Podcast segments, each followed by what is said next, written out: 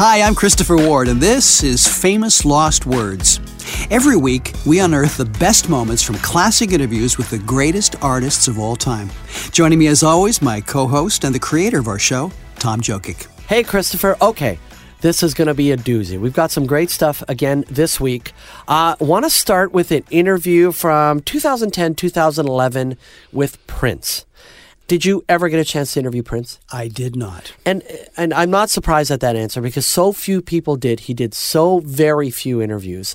He was promoting a song that he was releasing and we kind of got the world premiere of mm. this song and an interview with him for the agreement that we would play the heck of this song. What's, heck song of this song. Oh boy, I think it was called "Extraloveable." But anyway, he, we were playing this song, and part of our deal was you play this song a lot, and we will get you an interview with Prince. Now, of course, Prince had a connection to Toronto um, because he lived here for quite a number of years. And he was married to a woman from Toronto, uh, was he not? Yes, I yes I believe that's true. Anyway, so more on that in a few minutes. But that that interview, you know, we did in 2010 or 2011, and of course we reran it the day after he passed away because it was, mm. uh, you know, that was such a tragic time, and we wanted to relive a, you know a happier moment with him um, when we did that. So we're going to play it for you today.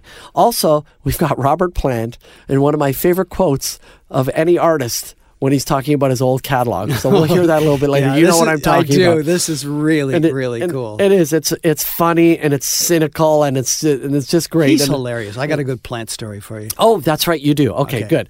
And also uh, because I wanted to break away from the the rock and roll mode. We we we do a lot of rock artists, but I, I want to I want to uh, play for you this interview with Culture Club um, from very early on in their career, and it's a it's a terrific one, and it just reminds you what a great interview subject Boy George was. Oh yeah, he's fantastic. Just fantastic, yeah, for sure. So we've got that coming up, and um, a little segment right at the end about a couple of one-hit wonders.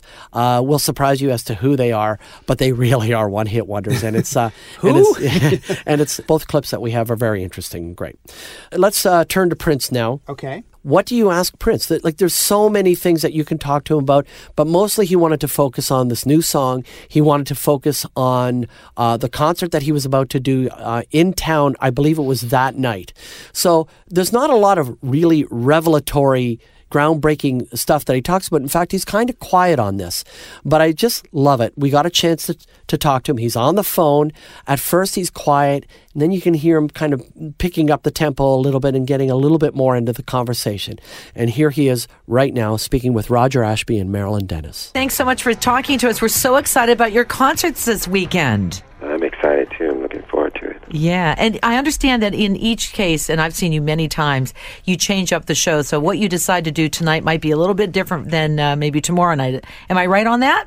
Absolutely. There's a lot of songs we know now, and uh, it's uh, up to the audience. If they give us energy, then we return it. So, do you just make up a set as you go, or do you have a set list? Uh, we have a set list, but there's so many songs that um, you know you vibe off the audience if they're uh, really excited. Then sometimes I'll switch it up and just start the kick drum pattern, which usually leads into any number of fast tunes that we do. Yeah. We played your brand new song yesterday. We were the first uh, radio station in the world, and we thank you for that, for allowing us to be the first to play it. A fantastic song, got some great response to it immediately. Oh, great. It's a older track that I did, well, new to people who haven't heard it, but it was recorded during the 1999 sessions, and uh, wow, the album 1999. So that would be 82, somewhere around there. We did a lot of music as much as we could back during that time, so that it would be, you know, just coasting during this period. So I just pull out some of these tracks from time to time. We either play them live or give them to the people, you know. So when you released it now just recently, you didn't add anything to it or, or change it in any way from when it was first done? Um, we changed the words around. Mm-hmm. Uh, you know, I feel differently in being one of Jehovah's Witnesses. I don't use some of the same language or themes that I used to, but at the same time, uh, it is the same person. So you know, you get an updated feel to it.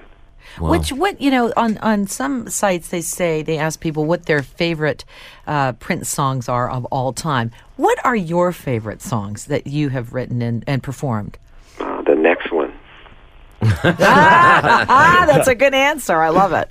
Um, I always enjoy the favorites too, and revamping them and trying them different ways with different musicians. You know, because you you always hear new things with them. So, can, can you tell us what we can expect at your concerts tonight and tomorrow night? Anything, uh, any little, uh, any little teasers you want to give us? Oh well, you know, we live to get funky, so it's going to be pretty powerful from song one. And uh, like I say, with the audience, as long as they're there, we'll stay. We have enough material to play three, four hours. You know. That's amazing. I hope you play three to four hours. Well, you say that until you get up the next morning. I had no voice the last time you were here. You brought on Nelly Furtado on stage, and you kept playing and playing, and I thought I had no voice the next day. I had such a great time. I haven't seen her in a minute. What's up with her? She is working on a new album It's coming out in the spring, and uh, she sings your praises all the time. Oh yeah, she's a sweetheart. Now, you have quite a strong Toronto connection. Uh, everybody knows that you once lived here for a period of time. What was it about Toronto that, that drew you here?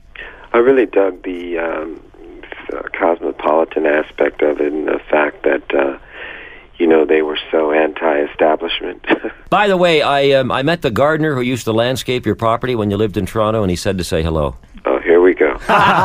And we've had a lot of people connect from all over the world knowing that you were going to be on with Chum FM today. Is there anything you want to say to your fans?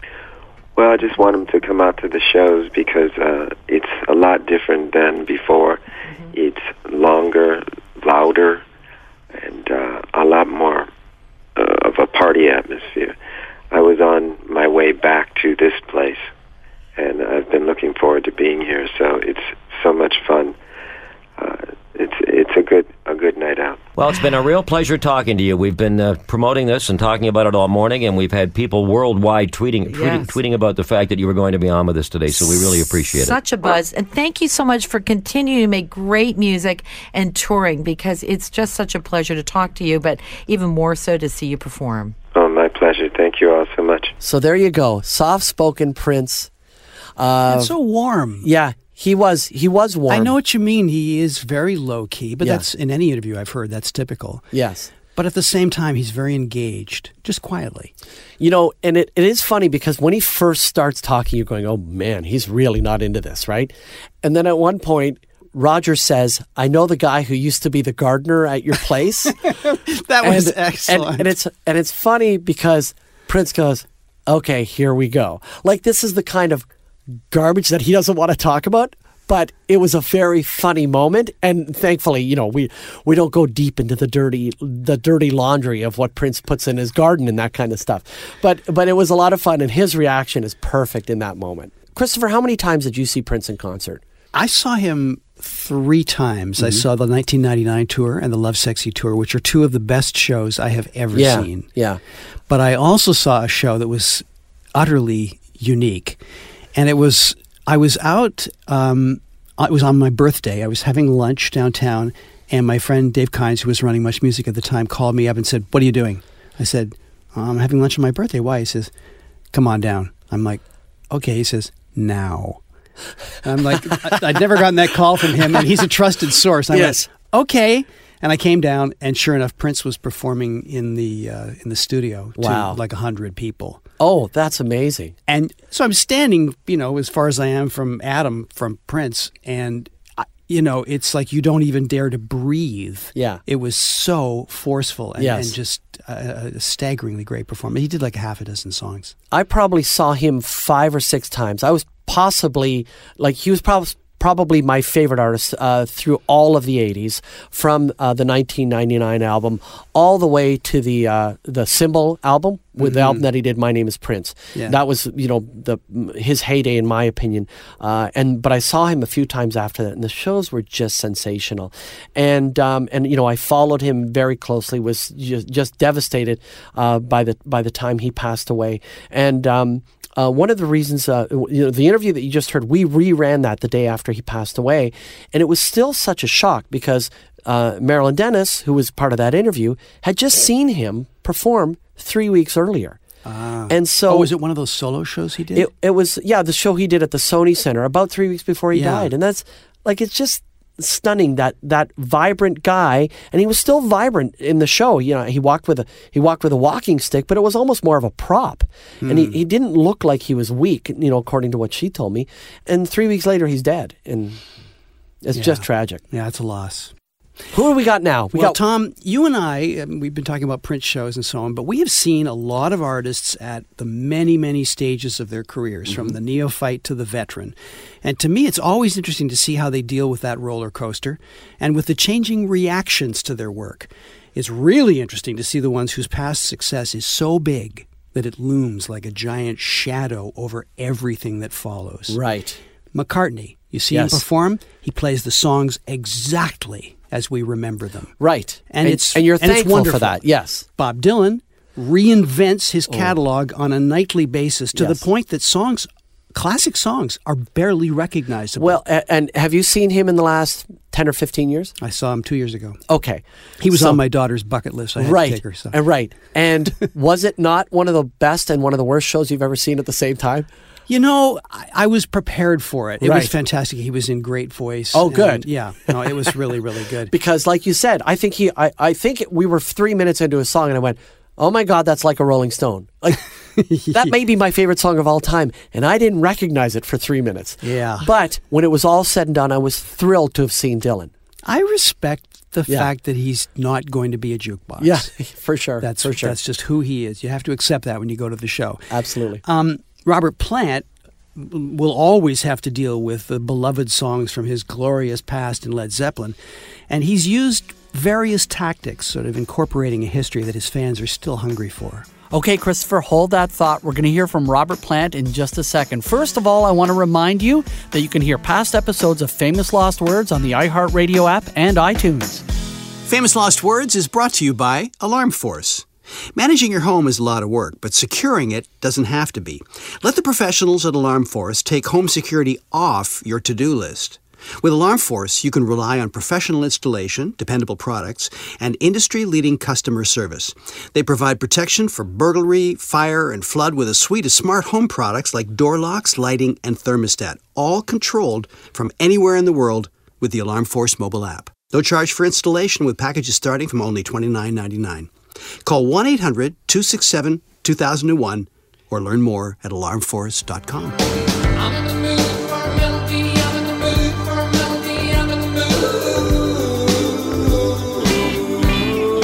Great song, Robert Plant with In the Mood. This is Famous Lost Words. I'm Tom Jokic with Christopher Ward. Don't forget, you can follow us on Twitter at Famous Lost Pod. Okay, Christopher, you've got another clip of Robert Plant, and here he is talking about whether or not to play the old Led Zeppelin songs in his live act. if you think about it, Jimmy Page has played with me before.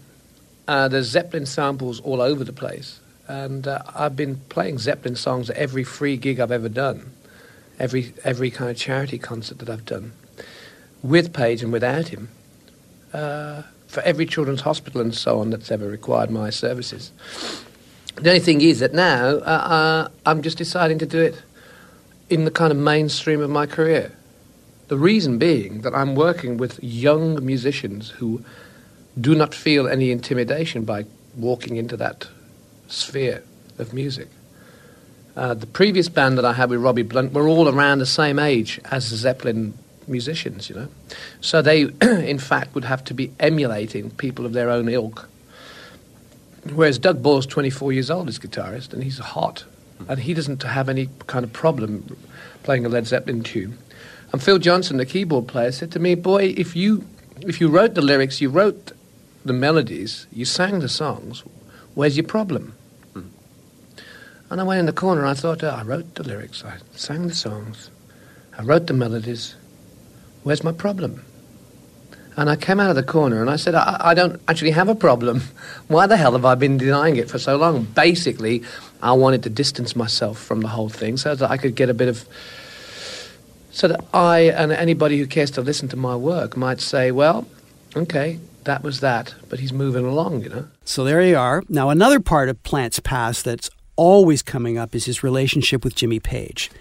Now, here in this next clip, he sort of reacts ambivalently to Page's band The Firm, formed with vocalist Paul Rodgers, but he ends up on a positive note. Jimmy didn't have the facility or the or the um, the desire to go out on the street and pull people into line and say, "Come on, let's. I want to play." You know, and if he did, he ended up with a bunch of uh, guys who perhaps had seen it all before. And if you work with people who've seen it all before, then you tend the whole thing tends to be a, somewhat jaded. You haven't got the freedom of expression because you're having to take into account other people with big egos like Paul Rodgers. You know, so I think the second Firm album, although it wasn't a, a great, there weren't a lot of great songs on it, rather like Shaken and Stirred, you know. It was a big album for me, but it wasn't a lot of pop songs. but I think some of his guitar playing on that was incredible. So, w- one more question. A Plant uh, was asked what Zeppelin songs he would be playing on the tour. Uh oh. I don't know. I, I'll have to wait and see what you fancy doing. But it won't be that long, boring bugger. Come on. That, that long, boring bugger. Yeah. He just called Stairway to Heaven that long, boring bugger. Okay, what a cranky old bugger he is. Oh, he's he's a funny, funny guy. I have a plant story for you. When uh, Alannah was on tour with Robert as his opening act, they were uh, a couple for a while, shall we Yes, say? yes. yes. And um, he was he We're talking really about Alannah Myles here for anybody who's new to the game here. Okay, he go. was really fun to hang out with because I was on a lot of that tour. And he'd have dinner with the crew members and everything. Very, very loose, easygoing guy. Anyway, he invited me and a few of my friends to join he and Alannah at Spago Restaurant, which at the time was that was Wolfgang Puck's sort of first restaurant. You know, he's the celebrity chef. Mm-hmm. And it was a very prestigious place to go. Mm-hmm. So we go, and it's kind of like if you could imagine having dinner with Henry VIII. It's like he's carrying, yeah, more wine for all my friends in the, uh, the court. You know, it's like that Yes. kind of having dinner with him. And I was sitting right beside him, and it was it was hilarious. I mean, he just he knows how to carry the moment. Okay. Yeah. So at one point, um, Wolfgang Puck, who's trying desperately to curry favor, brings out a pizza because that was what he served in the shape of a double-necked guitar. I know, which I loved. Anyway, the dinner goes on and on, and so then he and Alannah are sort of swanning around the room, saying hi to various people and stuff. And so I'm there, and among my friends is Mike Myers. He's at the dinner as well. Wow. And every time Plant says something outrageous, he and I look at each other and pretend to be taking notes, right, during the whole dinner.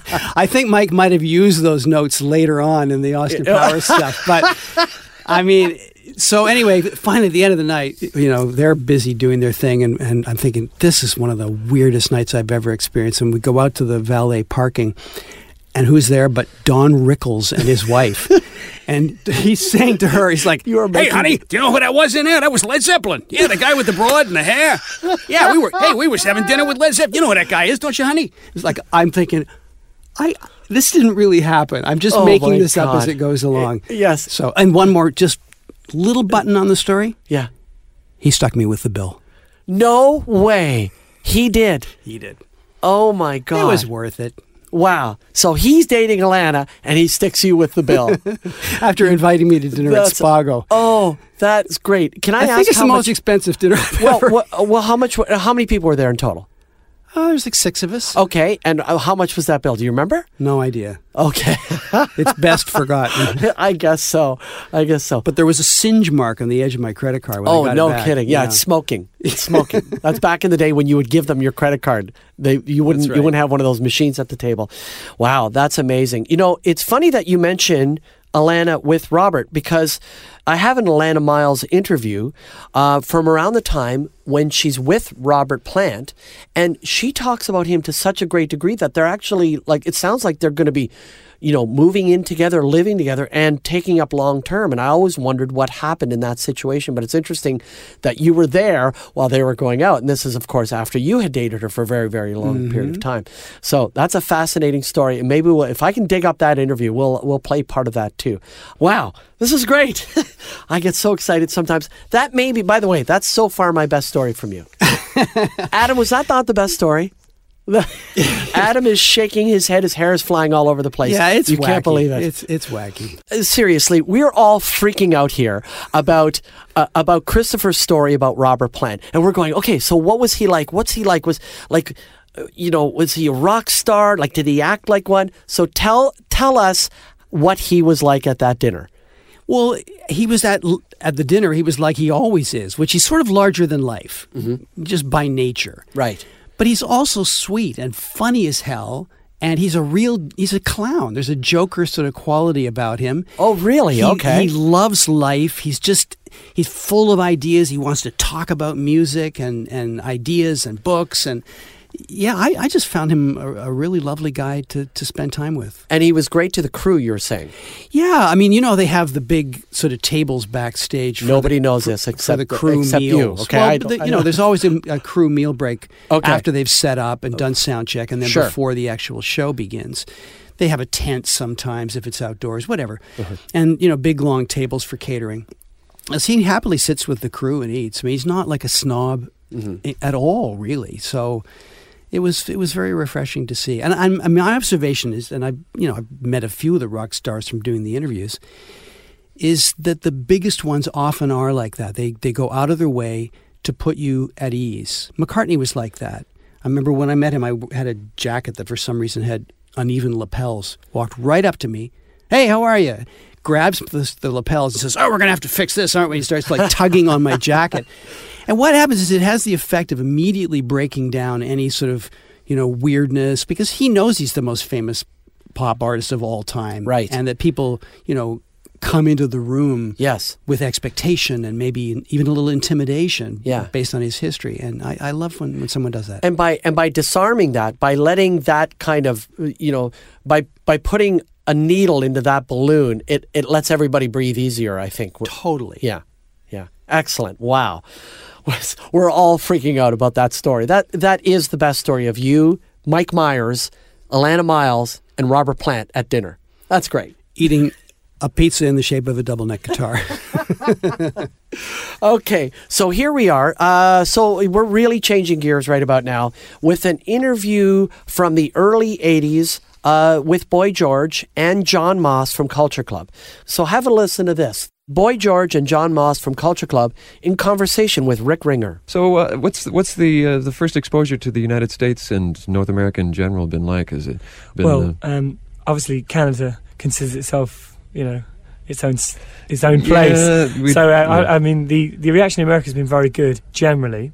People, you know, like give you ideas of what it's going to be like, but it's never the same.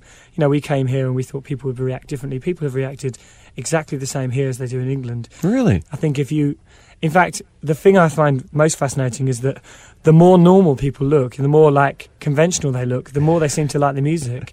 And the places we've played where people are very hip and they're dressed like me and they're hip to London, they're very sort of cool and it's very sort of, you know, Uh, hey, I dress up too, I'm not going to get excited. So Uh-huh. generally, people that actually like music do enjoy the concerts, which for, for us is a is a good thing because we don't really want to pre- preach the converted. It's not a you know you don't want to tell people. It's like if you do. If you're a priest or something, and every week you're preaching to the same people, and you never get anyone new, it can get a bit boring, you know. What about uh, those who do uh, go around in, in Boy George costume? I guess you'd have to call Mm. it. Does that bother you, or are you No. flattered, or uh, No, because it must I, be a little strange to see all these Boy George clones running around? You well, know, it's at more it's more um, it's more adamant in England. You know, people do it more there. I think that uh, it's good. You know, I think it's nice. I don't see. I don't really take myself that seriously. I don't believe that people start things anyway. I think it's all a rehash of styles that have gone before. So I don't really sort of. I don't think to myself, oh. You know, we're not one of these bands generally that say, "Oh, we started this music," you know, and we we revolutionised this image. I mean, we don't believe in that rubbish.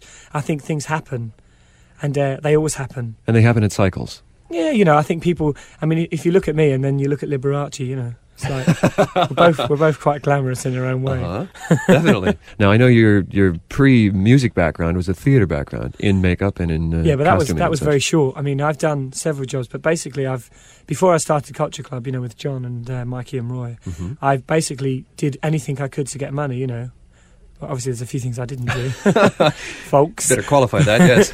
but I did. Uh, I did makeup. I did anything which I could. I thought, you know, I just tried. I was like a jack of all trades. You know, I did. Um, I even worked for my father for a while. My father's a builder. That only lasted three weeks, though. uh-huh. Weren't the carpenter type, eh? You know? No, just like I just. I'm very. I'm one of these people that talk a lot and don't do a lot of work. Uh-huh. uh, Culture Club drummer Jon is with us as well. Jon, you're really quite a veteran of the uh, the London scene. Yeah, old, For- old man of rock here. uh-huh. at 25. Yeah. um, yeah, well, I played. Um, I played with the Clash and the Damned, and I did something with Adam and the Ants. Hmm That was in the punk rock days.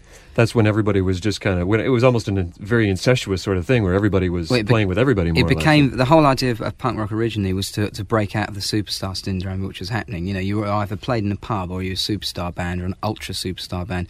But obviously, punk rock became exactly the same. Mhm. You know, you had these of the granddaddies of punk rock walking around together, and the rest could go to hell. Oh, what happened to me is it I became very cliquey then. Yeah, I did that for four years, and I got frustrated with the music, and it, it went on for too long. Punk rock, you know, it never stopped. So I just got out for two years, And and, then, uh, well, I met George, and it was great because we both had the same ideas. Do you ever get any flack for playing the sort of music you're playing now as opposed to a really hard-edged uh, punk? Probably a few people have asked me about it, but I don't really. It doesn't really bother me. It doesn't concern me. You know, I'm not playing for sort of other people's benefit, obviously. I think one of the things which is it's very Don't easy believe in to do- dogma. No, it's very easy to write a song for ten people. It's very hard to write a song for ten million people. Yeah, it's easy to impress your friends, but I think if you want to impress your mother and your little sister, That's right. There was a, there was an attitude which I think people got wrong. Is that if you're playing in a room with ten of your friends and they say you're great, they think, "Wow, we got something going." You know, it's happening. But as George said, it, it, it's it's much harder to write a song that's going to sell three million Yeah, than to impress of- ten friends. But when we started this band, we talked a lot, you know, initially with ourselves, you know, so we knew what we wanted. We knew that we wanted to be commercial and that we wanted to be pop, Mm-hmm. popular, you know, like we don't want people saying, "Oh yeah, you know, like I can really understand what you're, you know, what you're trying to say." Your deep man." hidden message. No, you know, there there is certain I'm sure you get that, though, No, right? there are certain ingredients. It's almost like James Dean. There was a program in England about James Dean, and there was this like girl, and she was saying, "When you were in that film, man, I just knew exactly what you were thinking." And he was saying, "No, no, no, no, you don't." It was I a film. acting. He's saying I was a It was a yeah. film, and I think you can get reality and image and the whole thing completely out of context. I mean, the thing is, you were saying like the new music thing in England. When we started this band, we never. Well, number one, we didn't associate with anyone. We broke this band on their own. We played pubs. People were spitting at me, throwing glasses at me, and calling me all sorts of things. Mm-hmm. Right, and we stood up there and we played what we had to do. We did our job, and basically that's what we do now. You know, we don't. We're not part of the new music. You know, there are bands that wish to associate, and I think it's probably easier for them to associate with other groups. But with us, I think if, if what we're doing doesn't stand up for itself, then we might as well give up. So really, what we're doing is we are culture club. You know, in the same way that the police are the police, and you know whoever is whoever. We're not part of a new music trend. Mhm. You know, you know. I think what happens with new romantic things and punk rock things, you get ten bands fighting for one sound, and I think that's you know that's negative. It's We- not positive. Always, you know. always, also, it's very important to know what you want as well. Because if you go to a record company and and they offer you a deal, you go, uh, yeah, all right then. You know, you've got to know what you want, and we've always known what we want. They give We've always ten known, pound, you know. yeah. So you can maintain control over Yeah, it. well, exactly. yes. We've always known what we want released, and we've always said that from the start. And we've never tried to categorise ourselves, and we don't let people categorise us either, because that leads to sort of nothing, it leads to a dead end, doesn't it? You said you were uh, working in the pubs and basically working on a grassroots level, I guess, building your audience. But there had to be a, cer- a certain point where the British press picked up on you. No, And, well, what, uh, what actually happened was, I don't know if you know, but in England, I with know the- that it's uh, Well, here the gen- today, gone tomorrow, as Yeah. far as the No, the general press. The thing that happened in England is, is during that whole new romantic period, and there was like the post-punk thing. There was a lot of bands coming up, and there were certain trendy journalists that were writing complete garbage, like Ernest Hemingway stuff, about these bands that hadn't played. You know, they just had these great clothes, and they just didn't exist. You know, like when they played, people said, "Is this what is this what we came to see?" So we thought we'd just go out and play to ordinary people and see what the reaction was, Mm-hmm. and the reaction got better. You know, obviously as we got better, the audience just got better, and eventually. What happened to us was a complete stroke of luck. We were playing miles and miles out of the town in a place called Southend, and um, one of the guys from Virgin Publishing was on holiday to see his parents, and he popped into this club and he saw us. Now we weren't brilliant by any means, but the guy thought there was potential, and eventually tracked me down, and uh, we went in the studio. And what we did was um, Jon went to a lot of rec- there was a buzz then. As soon as one record company says, "Hey, you know, have you heard of this culture club?" There's a buzz. So Jon went round representing the band to all these companies, and basically they were saying, "Can we hear the demo?" And Jon says, "Well, if you want to hear the demo." Then you, you pay for the studio.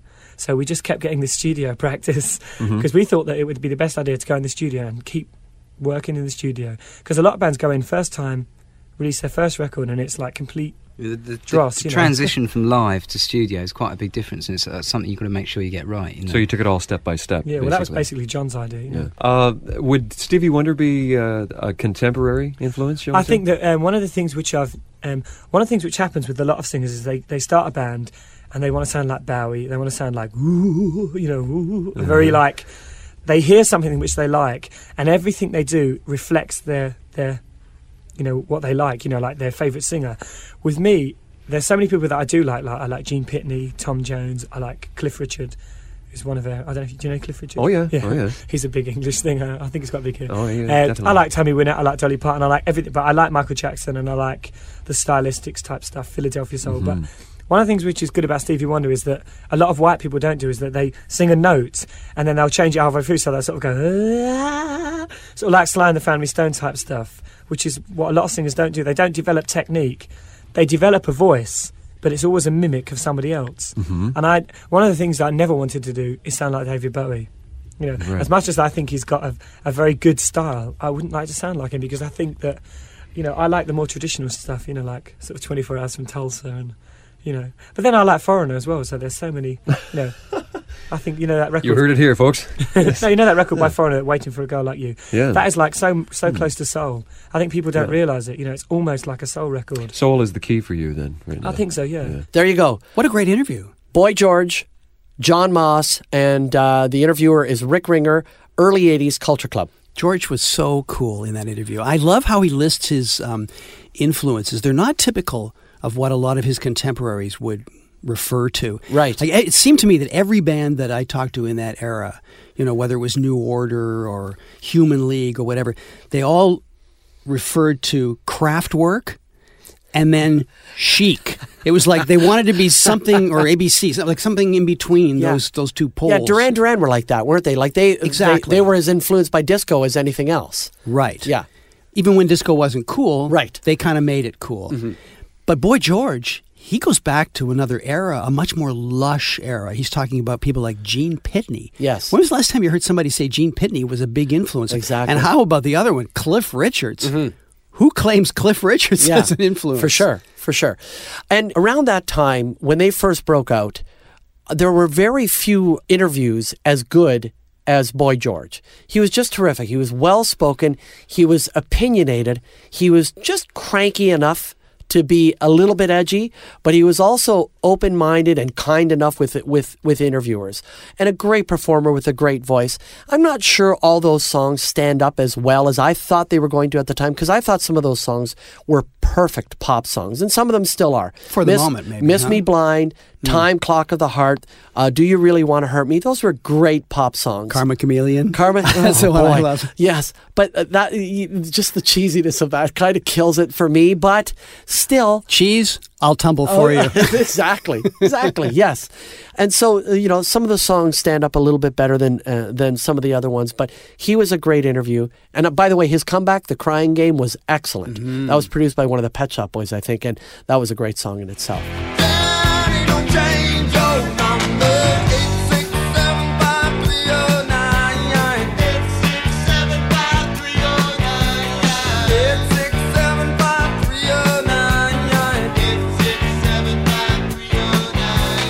And that song that you're hearing right there is 867-5309 by Tommy Tutone. Maybe not one of your favorite songs from the 80s, Christopher. I barely remember it. I'm but sorry. It was a big pop record, one hit wonder.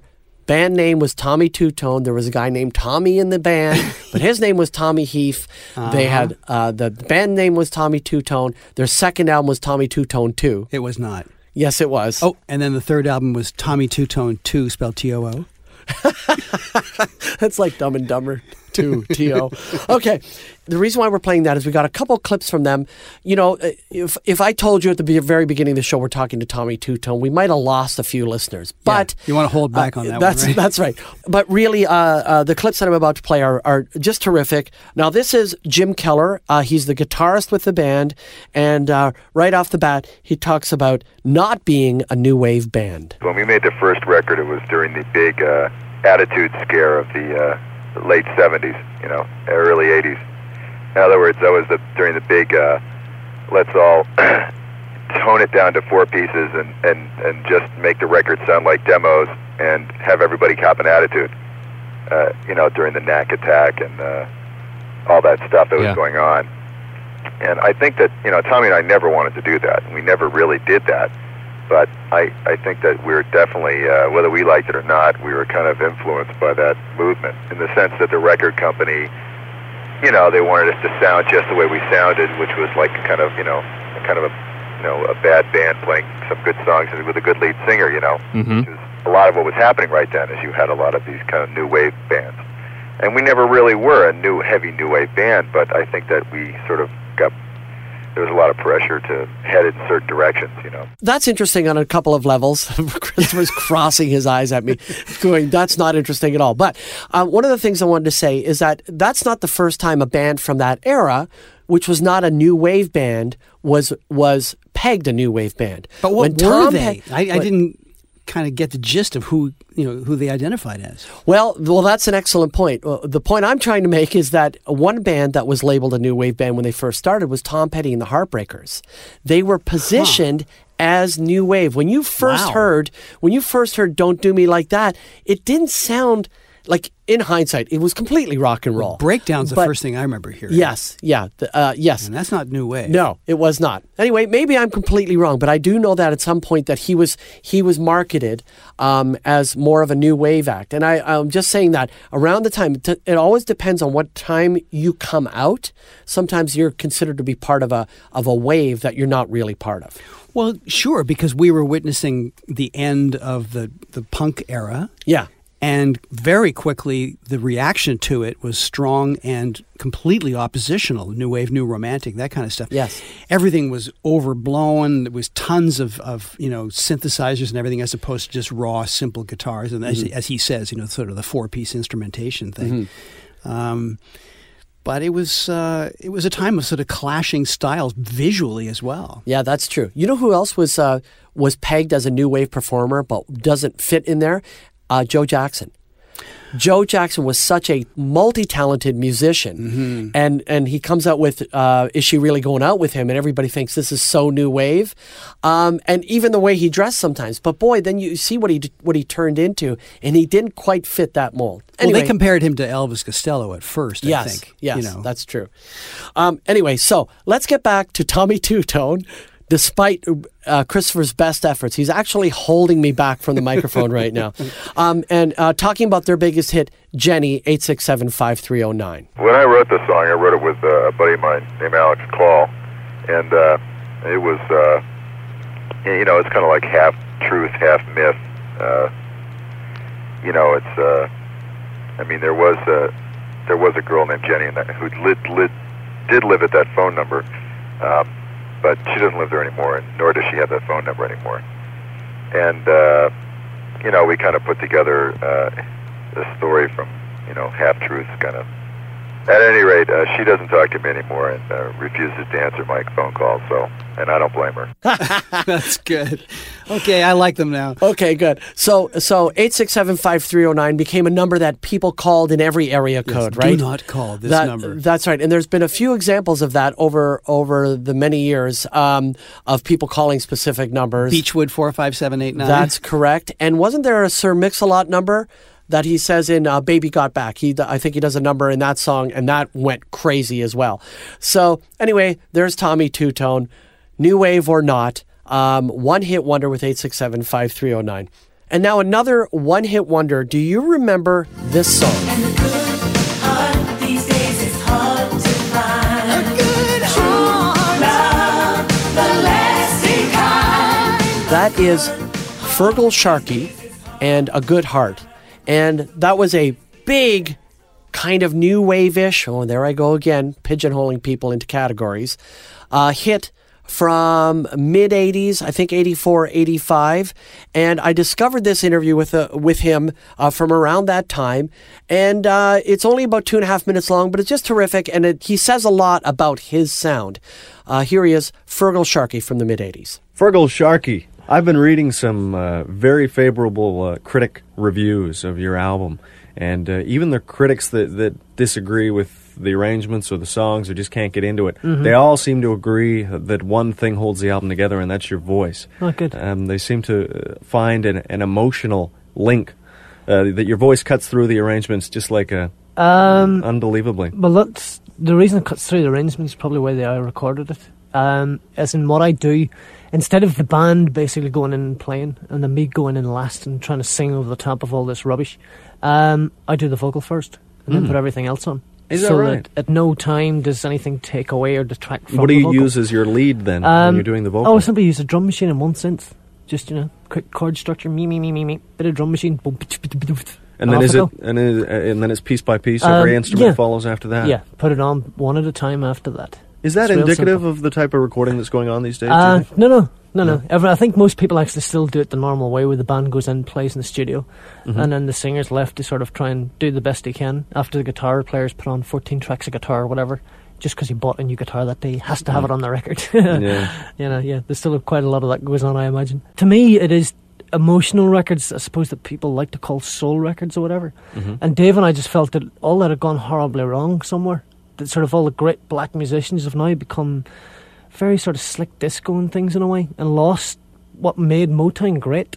Um, and we just felt that was fairly sad, and we just felt it was about time somebody tried to recapture some of it anyway. So I, I did the best that I could. Okay, there you go. That's Feargal Sharkey from 1985 talking about uh, his influences and his sound. And it is really interesting. Musicians love getting all obscure, don't they? Yes. Talking about you know recording techniques and all that. I mean, do you know how quickly you lose the audience? You can hear zzz, you know, from coast to coast. I think he was kind of slagging off like Diana Ross working with Nile Rodgers sort of stuff, wasn't he? Because he was talking about how Motown had lost its soul. Oh, right. Yeah. Yeah, but he might have been slagging off Diana Ross working with Christopher Ward, which you did. Well, that's another story. And what what year was that? Did you work? What year did you work with her? Mm, 1999. Okay. More about that story and many more on an upcoming edition of Famous Lost Words. I'm Christopher Ward with Tom Jokic. Special thanks to our producer Adam Karsh. Talk to you next time.